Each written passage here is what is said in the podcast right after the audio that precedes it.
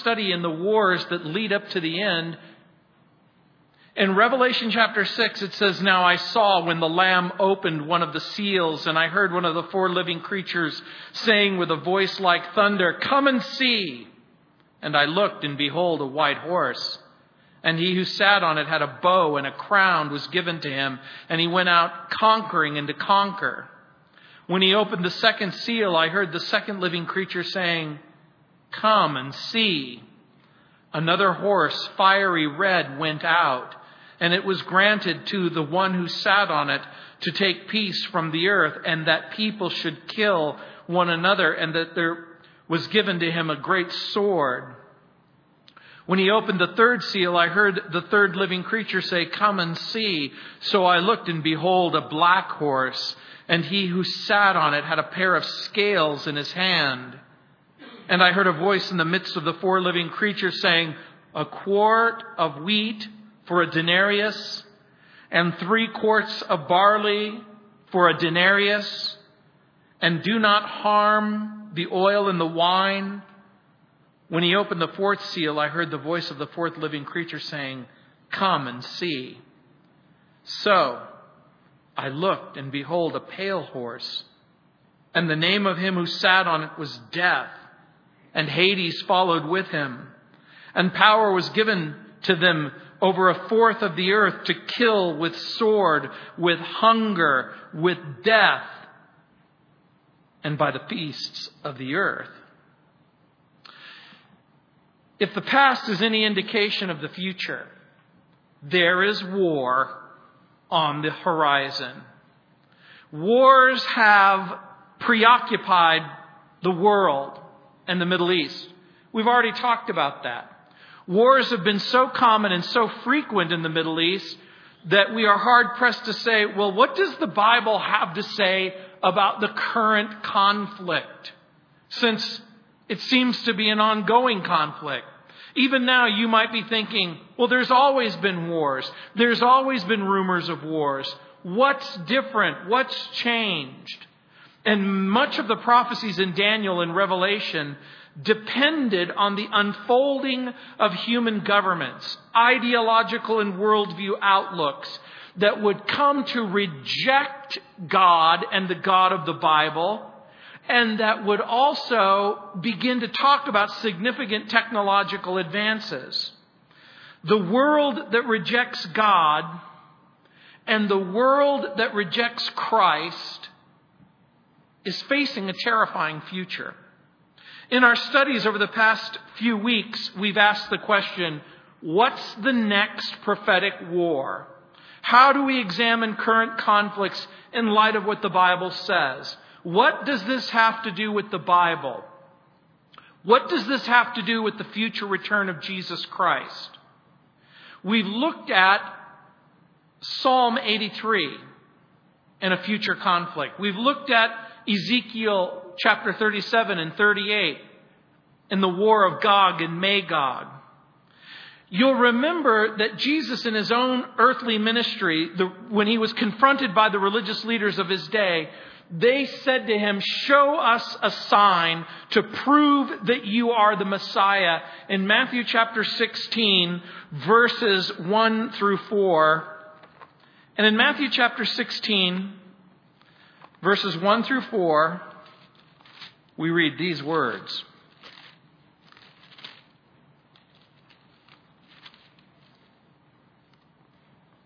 And the Pharisees and the Sadducees came and testing him asked that he would show them a sign from heaven. He answered and said to them, When it is evening, you say, It's going to be fair weather, for the sky is red. And in the morning, it will be foul weather today, for the sky is red and threatening, hypocrites. You know how to discern the face of the sky, but you can't discern the signs of the times.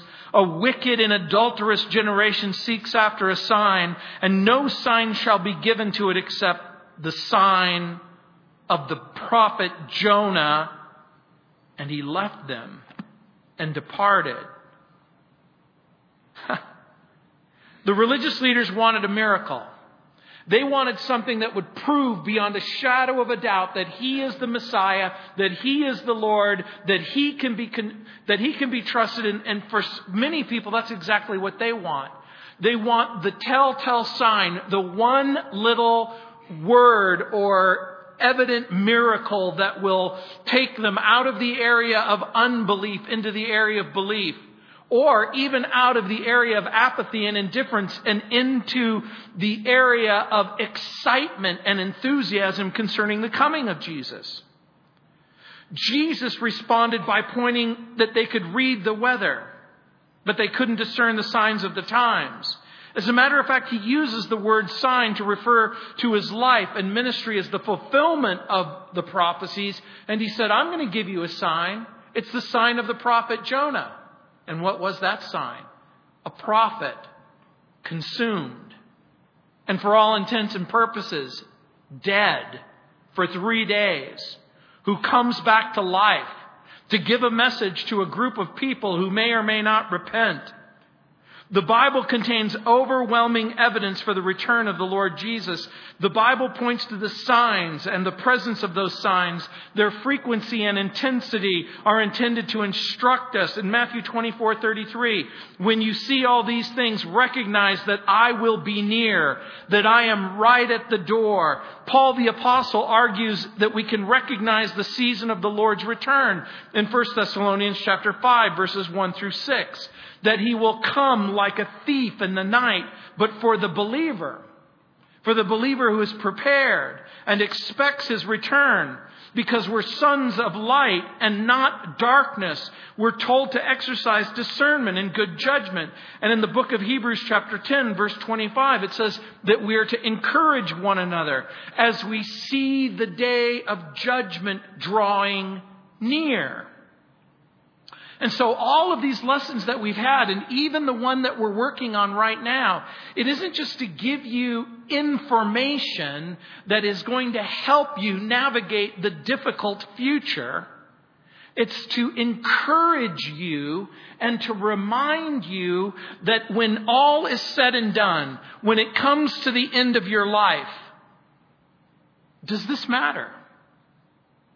And so you might be thinking, well, how does this matter? Well, I've written up a little cheat sheet for the Bema seat. And it goes like this When you stand before Jesus, these are the things that you're going to be evaluated on. Now remember, the Bema seat of Jesus is that seat whereby the believer stands before Jesus and gives an account of his or her life. You're going to be judged on how you treated other believers. You're going to be judged on how you exercised authority over others. You're going to be judged on how you employed your God given abilities. You're going to be judged on how you used your money. You're going to be judged on how you spent your time. You're going to be evaluated based on the presence or the absence of suffering for the, for the sake of Jesus and the sake of the gospel.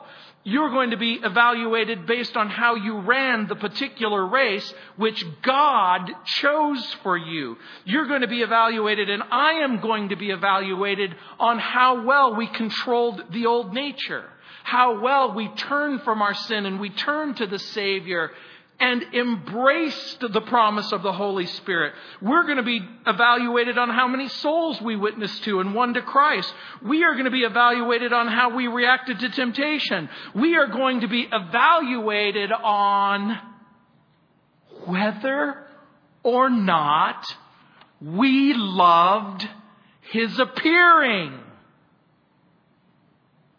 I put that on the list because I believe that it belongs on the list. In Matthew, Mark, and Luke, we're given the signs of nature.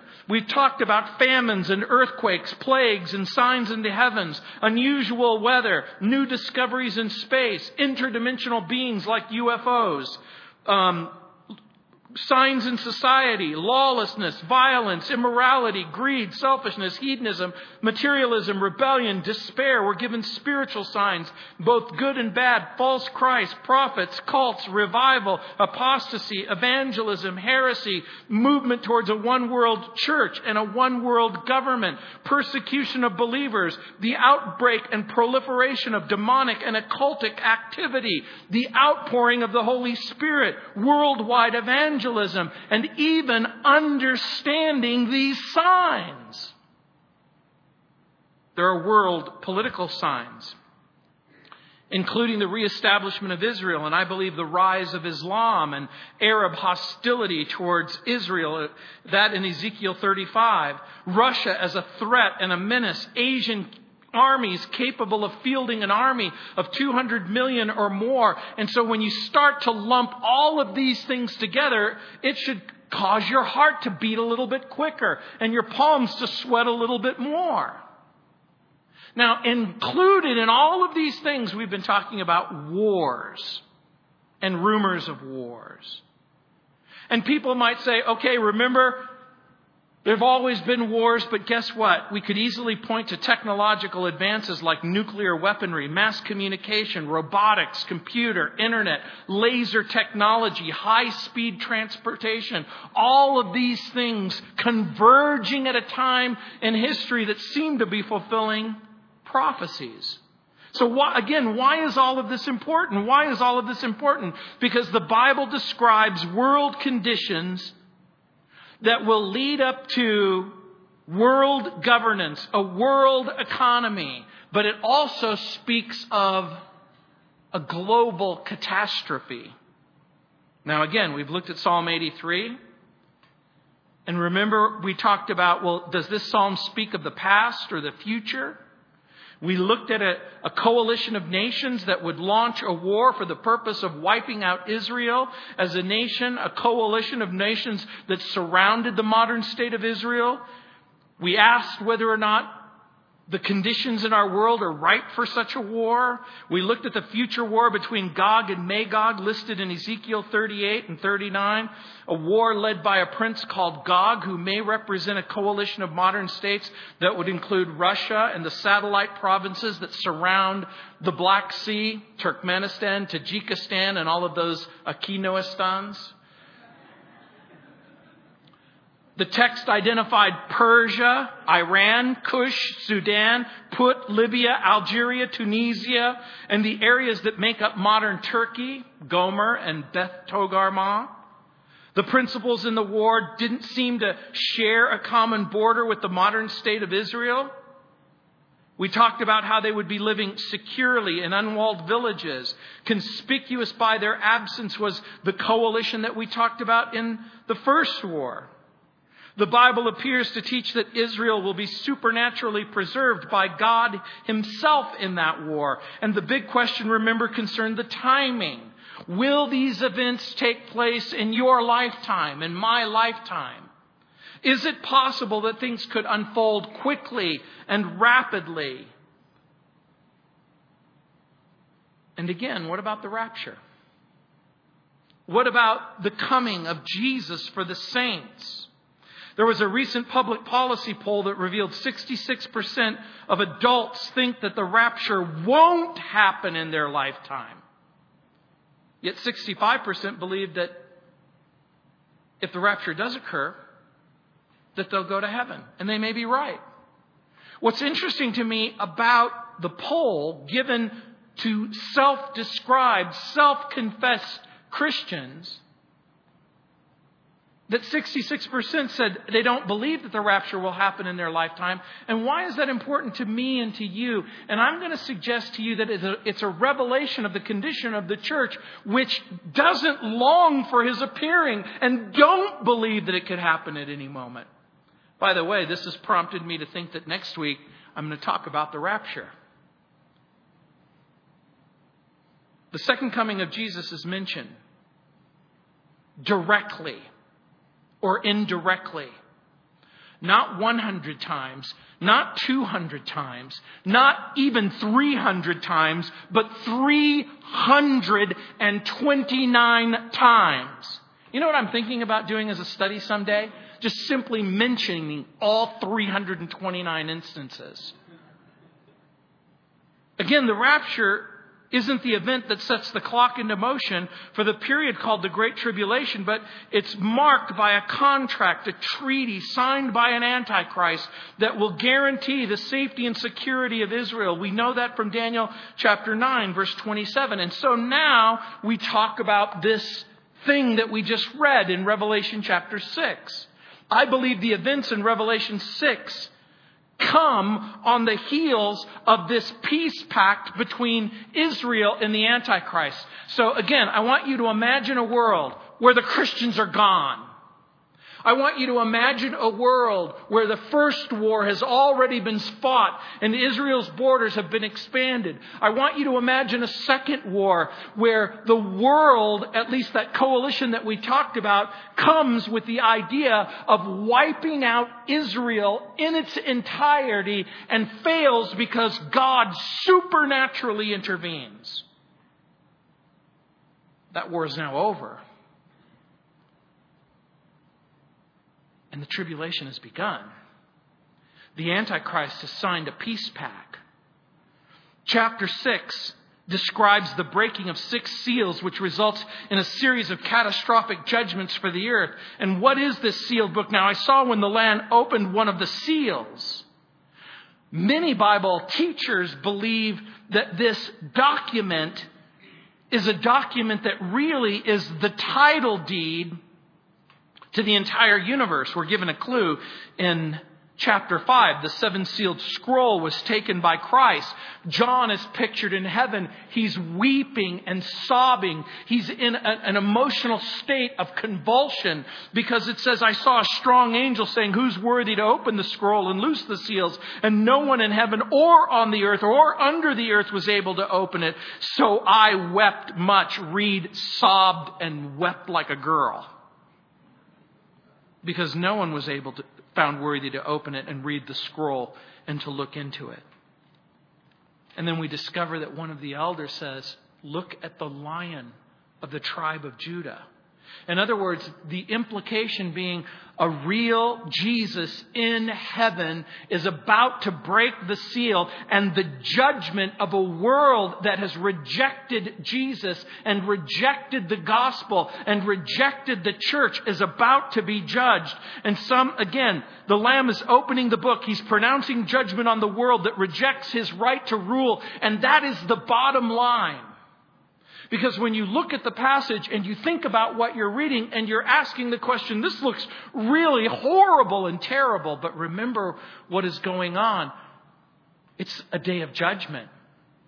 It's a day when all of the naysayers, it's a day when all of the enemies, it is a day when everyone who hated God and hated Jesus and hated the Bible is going to be taken to task.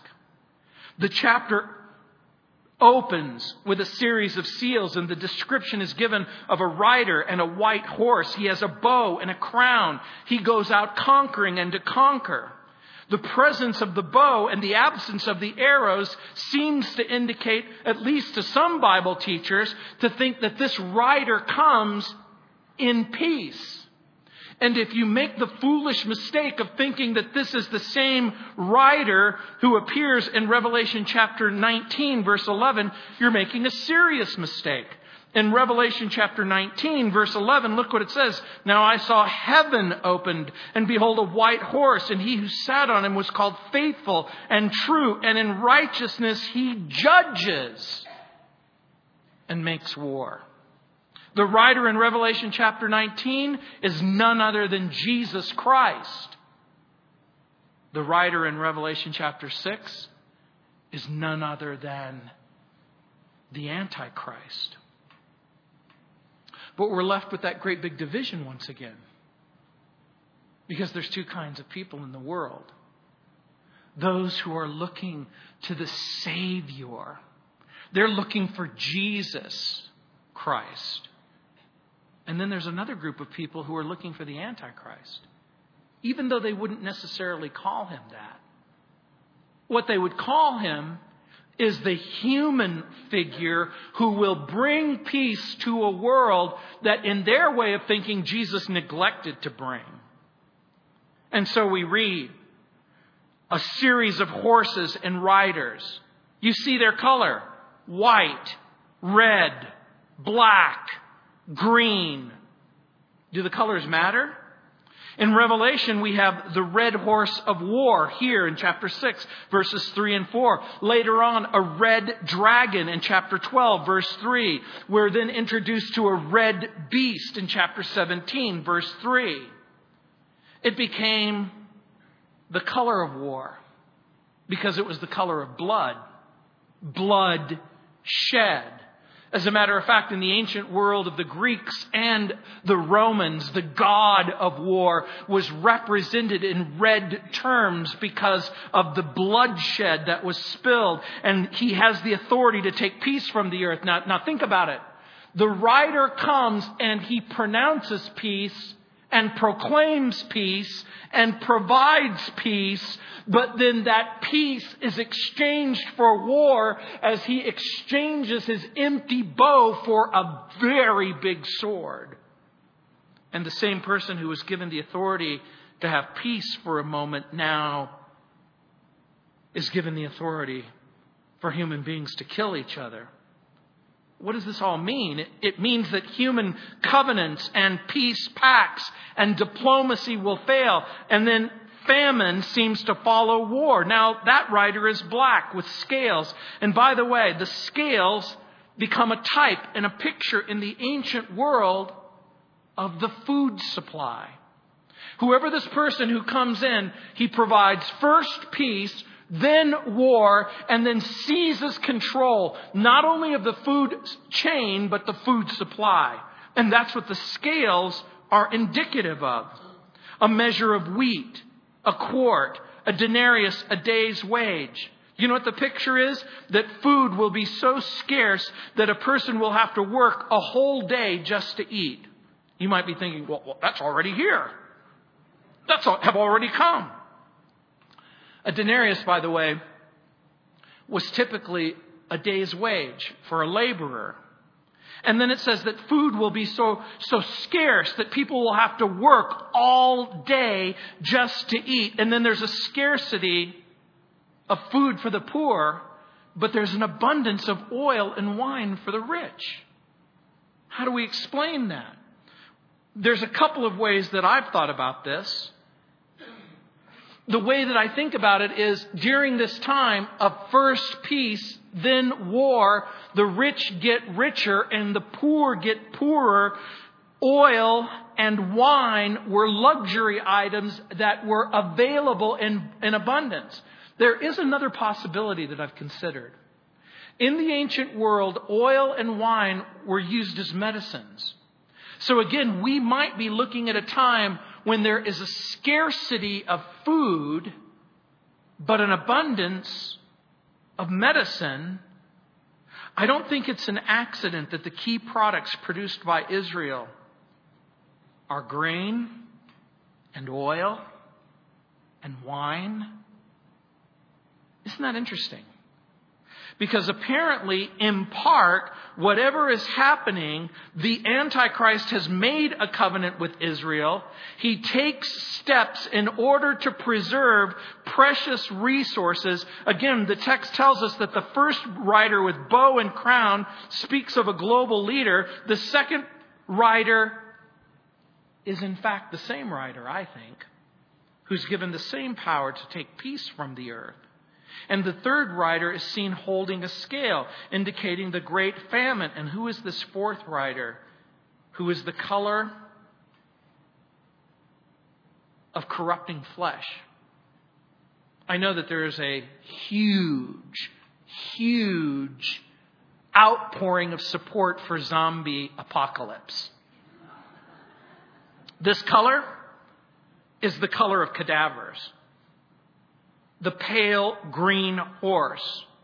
The rider is called death and hell because millions of people die by sword and they die by famine and they, they die by plagues and they die by wild beasts. If you look at verse 8, look what it says. So I looked and behold a pale horse and the name of him who sat on it was death and Hades followed him. In this particular instance, Hades means the portal that leads to the place where the dead go, and power was given to them. Look at this because this is important.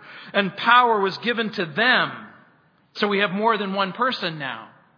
Because Hades and death are in control, and power was given to them over a fourth of the earth to kill with the sword, with hunger, with death, with beasts of the field. The text reads, with hunger, with death, and the beasts of the earth. Why the beasts? Where does that fit in? Remember what happens in a global catastrophe where civilization is put at risk. What begins to happen is that nature takes over when civilization falls apart. And when nature takes over, when civilization falls apart, then you are left with the unexpected issue that you can be eaten by the beasts that remain.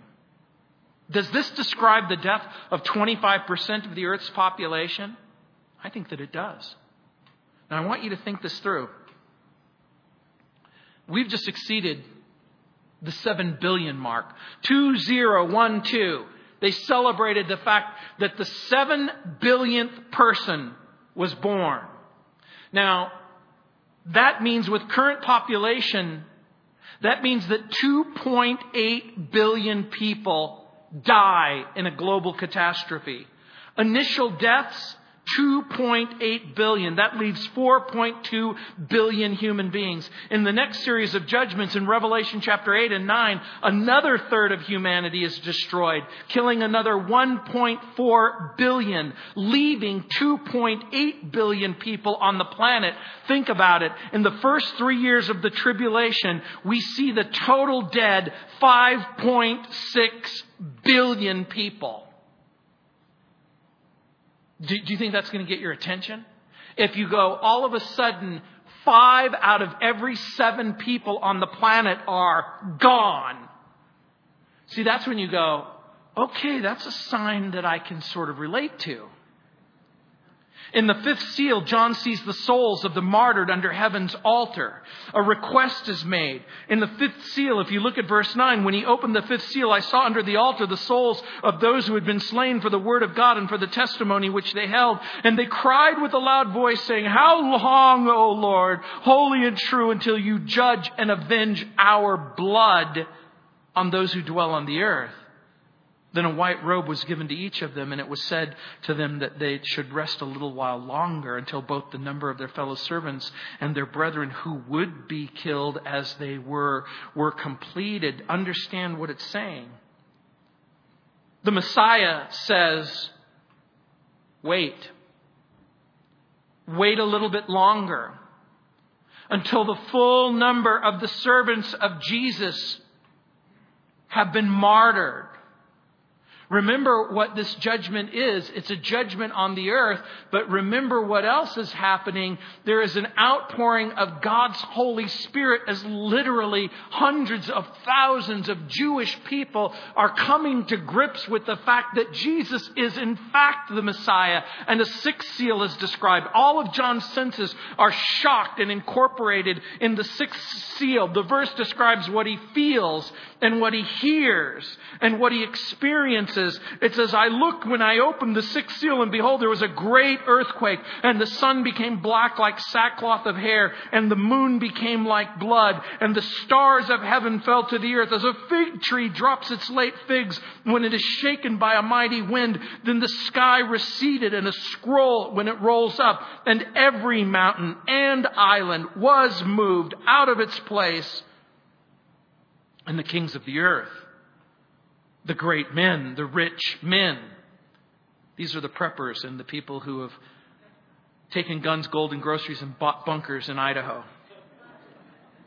The commanders, the mighty men, every slave, every free man hid themselves in the caves and the rocks of the mountains and said to the mountains and rocks, Fall on us and hide us from the face of him who sits on the throne and from the wrath of the Lamb. Read it for yourself. These are people who aren't scared to death of the Antichrist. These are people who are scared to death of Jesus Christ. all of John's senses are shocked. It describes what he feels. He begins to feel something. It's, a, it's an earthquake.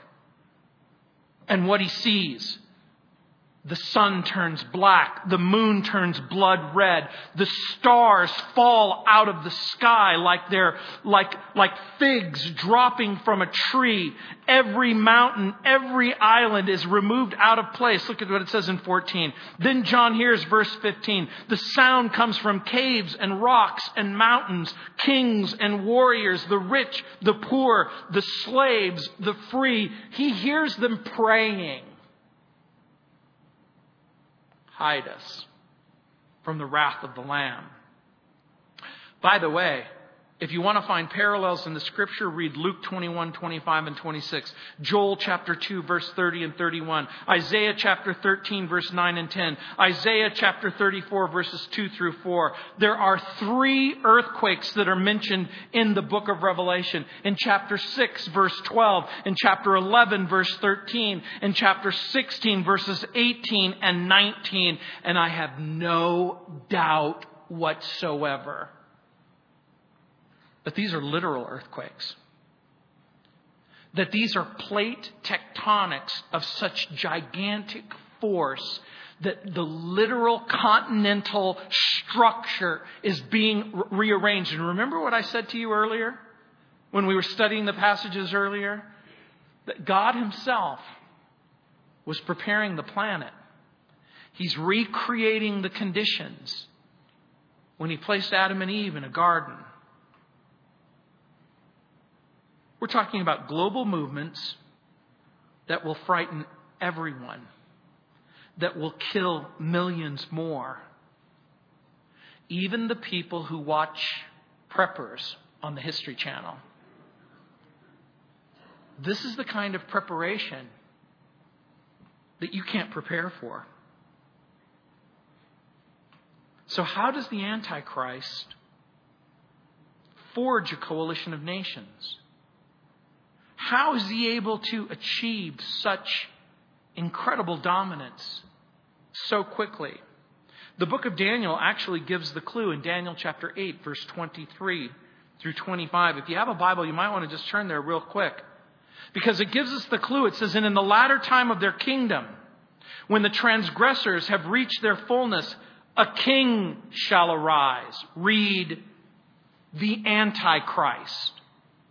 And by the way, let me give you some facts about the Antichrist, particularly for those who stupidly, inappropriately, and foolishly throw out things like, well, I think George Bush is the Antichrist, or I think Henry Kissinger is the Antichrist, or I think that Barack Obama is the Antichrist. Let me tell you why they don't really fit the bill. Number one, the real Antichrist will be an intellectual genius. He won't have to read his speeches from a teleprompter. The real Antichrist will be an oratorical genius.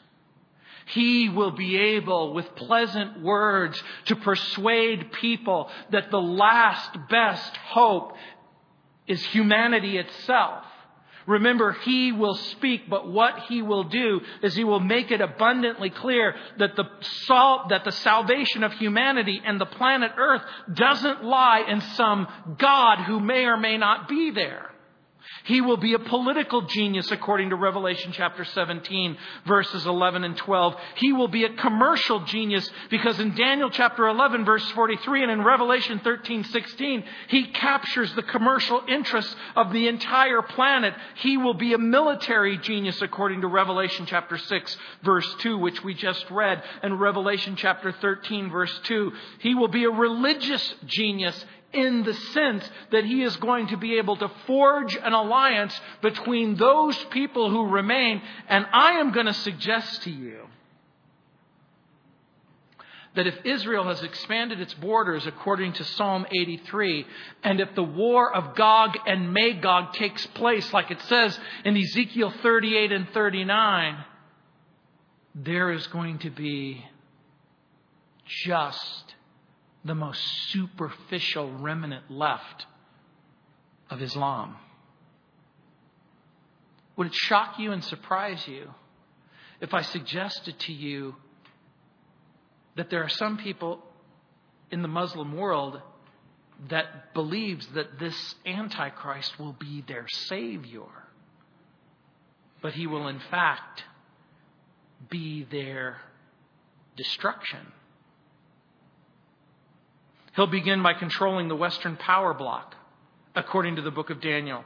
And in Revelation chapter 17, verse 12, he makes a seven year covenant with Israel, but breaks it after three and a half years, according to Daniel chapter 9, verse 27. And I am going to suggest to you that during this time, knowing that his time is short, that the real Satan, a war will be fought in heaven and he will be not just figuratively and not just metaphorically, but literally indwelt by Satan himself. He'll attempt to destroy all of Israel. He'll destroy the false religious system so that he may rule unhindered. He will use religion as a tool in order to get his way. And then he will set himself up as God he will briefly rule over the nations. He will be utterly crushed by Jesus at the Battle of Armageddon, which is spoken of in Revelation chapter 19. He'll be the first creature thrown into the lake of fire. He will be a master of deceit. He will profane the temple. He'll be energized by Satan. He'll do everything according to his own selfish will. He won't regard the God of his fathers. He will have not the desire of women. And his God will be, according to the Bible, what's called the God of fortresses or power. He'll use cunning and deception and intrigue. Now, read Daniel chapter 8, verse 23. And in the latter time of their kingdom, when the transgressors have reached their fullness, a king shall arise, the Antichrist, having fierce features, who understands sinister schemes. Verse 24, his power shall be mighty, but not his own power. What? What? Then where does his power come from? It's a supernatural source. It's a source that's not from this world. He shall destroy fearfully and shall prosper and thrive. He shall destroy the mighty and the holy people. Through his cunning, he shall cause deceit to prosper under his rule, and he shall exalt himself in his heart. He shall destroy many in their prosperity. He shall even rise, listen carefully, against the prince of princes. What? He's going to make an attempt to seize the throne that belongs to Jesus. It's the throne of David. But he shall be broken without human means. What? Is there a coalition of humanity that will come against him and stop him? The answer is no. So, how in the world are the nations in Asia and Africa and South America responding to this world dictator? In John's vision in chapter 13, we see a beast rising out of the sea having seven heads and ten horns, and on his horns are ten crowns, and on his head is a blasphemous name. And the beast is described as a leopard with feet like a bear, mouth like a lion. The dragon, it says that Satan gives him his power, his throne, and his great authority. And we're told in Revelation chapter 13, verse 7, it was granted to him to make war with the saints and to overcome them.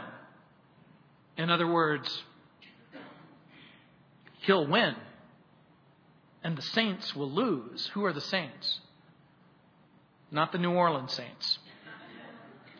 This is the saints who have identified themselves with the God of the Bible and the God of Israel.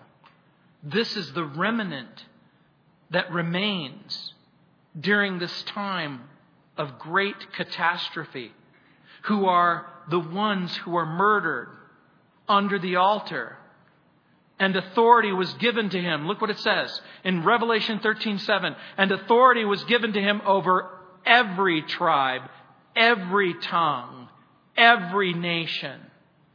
This is a world ruler. And again, if the war of Psalm 83 expands the borders of Israel, if the war of Gog and Magog destroys the combined armies of the outer ring of the nations and Muslim states, we're still left with this reality of the larger population of Islam that live outside of the Middle East in Pakistan, 140 million, India, 144 million, Bangladesh, 115 million, Indonesia, 201 million. And when John wrote these words, according to people who do this kind of research, they estimated that the global population of the entire planet Earth was less than 350 million people. There's a pause between Revelation chapter 6 and 7. Judgment is halted for a moment as the sealing of the 144,000 supercharged Jewish evangelists begin to take place. And there is a light and a sense of hope that enters the world. And then there's another catastrophe that's described in Revelation chapter 8 and 9. We're given a hint that this conventional war erupts and turns into a global nuclear war. In Revelation 8, it speaks of yet another third of the earth burned with fire. One third of the oceans are polluted. Revelation chapter 8, verses 7 and 8. We're told that the people will, will suffer in Revelation 16 too from loathsome, malignant sores, which sound strangely like radiation poisoning. With modern technology and nuclear weapons, it now becomes possible for the first time in the history of humanity since the invention in 1945, since the recreation of the nation state of Israel, for one third of all of the people to die, for one third of the oceans to disappear, for one fourth and one third of the earth and one third of the oceans destroyed. No wonder Jesus describes people fainting from fear with the expectation of the things that are coming on the planet because the powers of heaven itself will be shaken. And then the book of Revelation in chapters 9 and 16 speak of an army of 200 million soldiers that march from the east to Israel Daniel chapter 9 seems to indicate that this is a coalition of nations that are making a conscientious effort to revolt against Antichrist. But make no mistake about it, in their revolt against Antichrist, that doesn't necessarily mean that they're flying the standard or the banner of Jesus Christ. But I have some hope. Do you know why I have hope? Because there are more Christians in China than there are in the United States of America. With 1.3 billion people and an outpouring of God's Spirit, before the Mao Revolution, there was an estimation of less than 3 million Christians in China, but right now there are not 100 million, but 200 million Chinese men and women who identify themselves as lovers of Jesus Christ. How could an army come from the east? Now, again, I want you to think this through. When John's writing this, he has no idea that there's less than 300 million people on the whole earth. It took 1,650 years for the world's population to double. At the beginning of the 20th century, there was 1.6 billion people on the planet Earth in 1900. We know of only one country in the whole wide world that could field an army of 200 million people. China. But it is possible now that there's two countries in the world that could field an army of 200 million people. Because India has only a few less than China. Do you realize that there are over 1 billion people living in India? Revelation 11 speaks of two great witnesses of God who preach in the holy city and to the people of the world. And in the middle of that tribulation, the Antichrist finally succeeds in killing them. And we're told that their dead bodies will lie on the streets of Jerusalem for three and a half days. And then it says, this remarkable thing, and the whole world will watch. When John wrote those words, it was 95 AD, and Domitian was the emperor of the world. He had no idea about CNN. He had no idea about Fox News. He had no idea about the internet. We have, for the first time in the history of humanity, a technological mechanism where every single human being could watch such an event. The Bible describes them throwing a party, a victory party, over the death of these two witnesses. But prior to 1957, the prophecy was totally unintelligible.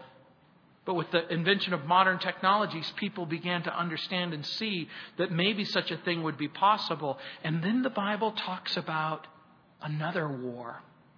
Not like Psalm 83, not like Gog and Magog, not even like Revelation chapter 6. It's not a war that's fought anywhere on the earth. It's a war that's fought in heaven. And Revelation chapter 12 where the principals are angels who are deployed. And it would appear to take place in the middle of this period known as the Great Tribulation. And Satan in heaven makes a bid for God's throne. He attempts to storm heaven. He's opposed by Michael the archangel who's called the commander of the Lord's host in Daniel chapter 10, verse 13, and in Daniel chapter 12, verse 1. And Michael and his angels prevail, and he's cast down to the earth. He's cut off from God's throne in Revelation chapter 12, 9, and then realizes his time is over. He will attempt to energize the Antichrist and he will attempt to annihilate Israel. So, what does all of this mean? Why does this even matter? What, what about this supernatural animosity? What is it about Satan that he wants to see the Jewish people dead, dead, dead? It might surprise you. It might even annoy you. But God has a supernatural affection for Israel, even if you don't. It was Israel that would provide the scriptures. It was the Jewish people who were chosen to bring forth the Messiah. God promised a remnant would be brought to faith. He promised that this Messiah would forgive sin and reconcile us to God, and that he would return. Will Satan literally possess the Antichrist? Revelation 13:3 I saw one of the heads as if it had been mortally wounded and his deadly wound was healed. And the world marveled. They were astonished. And they followed the beast. In chapter 13, we're told of a false prophet who will make an image of the Antichrist and he'll come to life and speak. How is that even possible? Artificial intelligence? Technology? Witchcraft? Supernatural? What in the world is happening? But whatever it is and however it manifests itself, the event will cause the world to have an undivided loyalty towards the Antichrist. And by the way, the mark of the beast is dependent on some sort of global technology that requires a worldwide government and a worldwide economic system in order for people to buy and sell. And how could such a thing even be possible prior to the world in which you live? We're seeing things that Daniel could have only imagined. Can you imagine? The vision fills his heart. He has laid the scroll of Jeremiah, which we've been studying forever. And he weeps as he realizes that God's promises are true. In Daniel chapter 12, verse 4, it says, But thou, O Daniel, shut up the words, seal the book, even to the time of the end. Many shall run to and fro. Knowledge shall be increased. The Bible teaches the regathering of the people, Isaiah 11. The reestablishment of the modern state of Israel, Isaiah 66 7. The reclamation of the land, Isaiah 35 1. The revival of the Hebrew language, Zechariah chapter 3 verse 9. Or the resurgence of the military, Zechariah 3 6. The refocusing of world politics, Zechariah chapter 12 verse 2. The reoccupation of Jerusalem, Zechariah chapter 12. But there's still one more war left. You mean not Psalm 83? You mean not Gog and Magog? You mean not Revelation chapter 12 or Revelation chapter 6, Revelation chapter 9? Yeah. It's the war that's been called in popular literature the Battle of Armageddon. The Bible speaks of a future war where all the nations of the earth participate.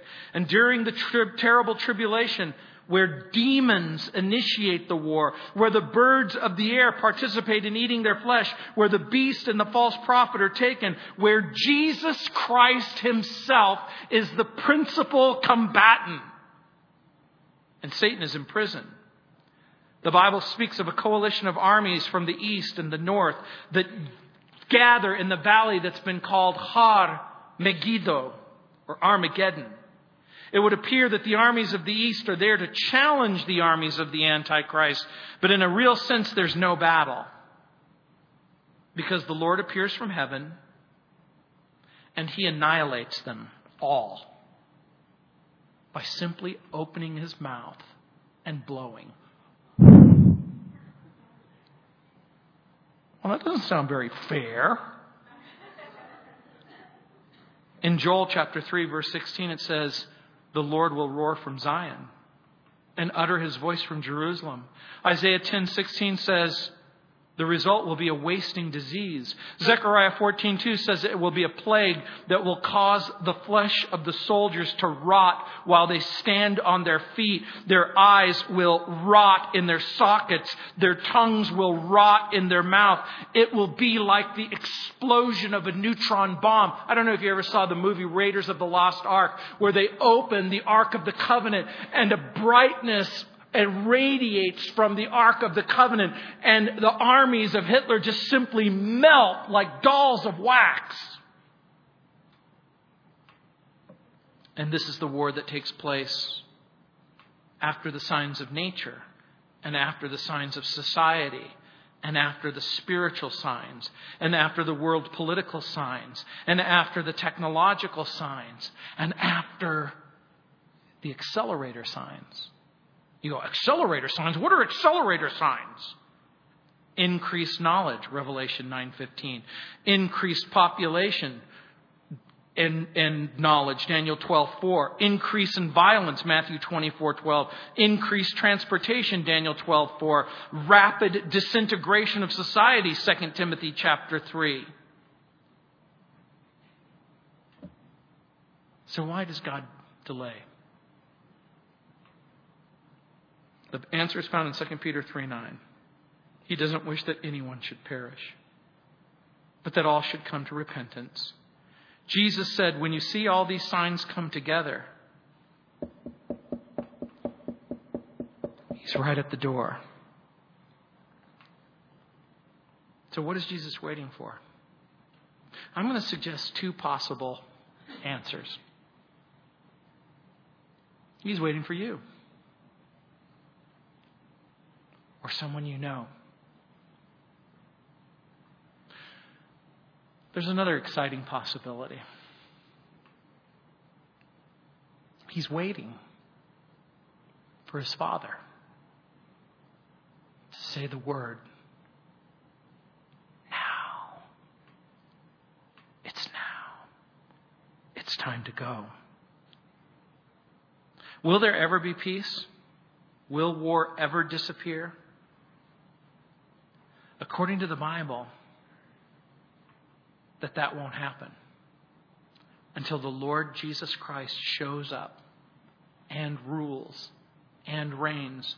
The sad thing, even then, after a thousand year reign, there'll be one confrontation left before the eternal state, where the men and women living in the world in which Jesus occupies and rules will be given one chance